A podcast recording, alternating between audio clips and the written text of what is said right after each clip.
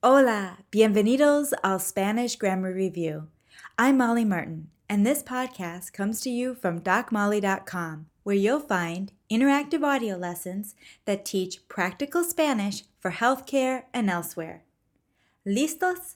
Empecemos.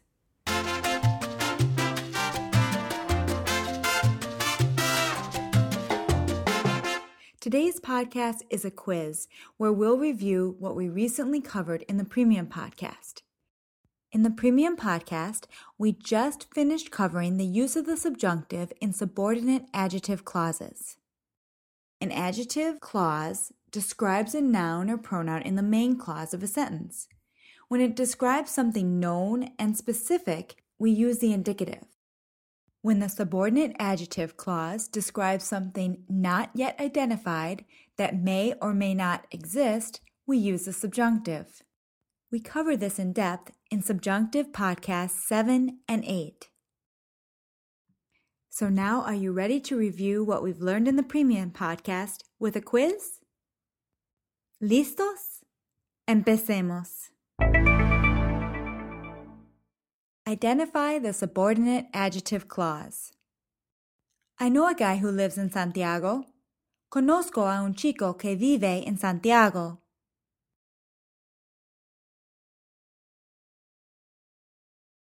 Que vive en Santiago is the subordinate adjective clause.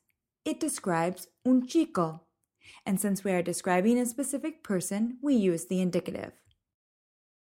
I don't know anyone who lives in Santiago. No conozco a nadie que viva en Santiago.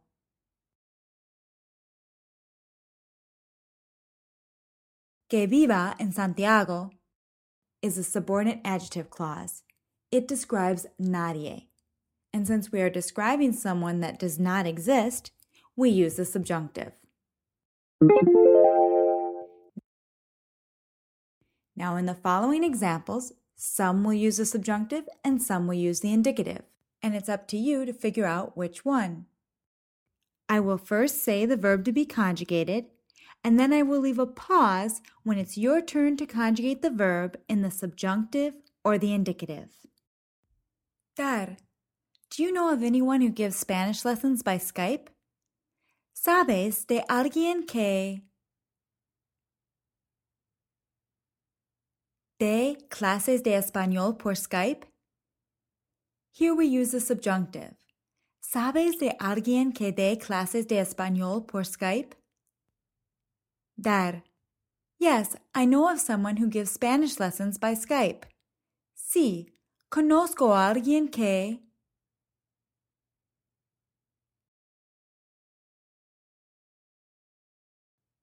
Da clases de español por Skype. Here we use the indicative. Sí, conozco a alguien que da clases de español por Skype. Tener. We need someone who has a lot of patience. Necesitamos a alguien que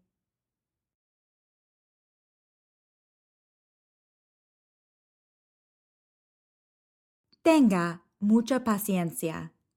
Here we use the subjunctive. Necesitamos a alguien que tenga mucha paciencia. Apetecer. There's nothing on the menu that looks good to me. No hay nada en la carta que me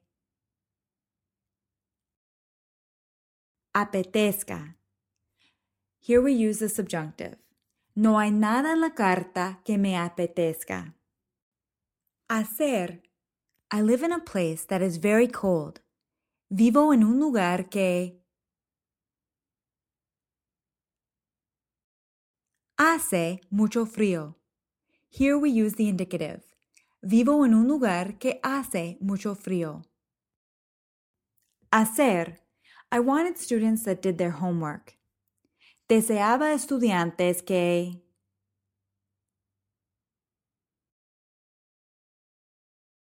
hicieran hiciesen su tarea.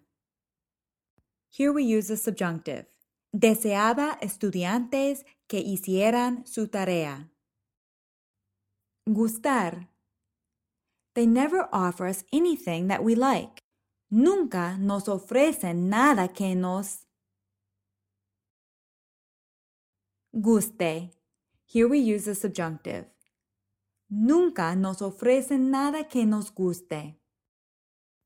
Enseñar. Do you remember that house I showed you? ¿Recuerdas esa casa que te enseñé? Here we use the indicative. ¿Recuerdas esa casa que te enseñé? Estar. We are looking for a house that is close to downtown. Buscamos una casa que esté cerca del centro. Here we use the subjunctive. Buscamos una casa que esté cerca del centro.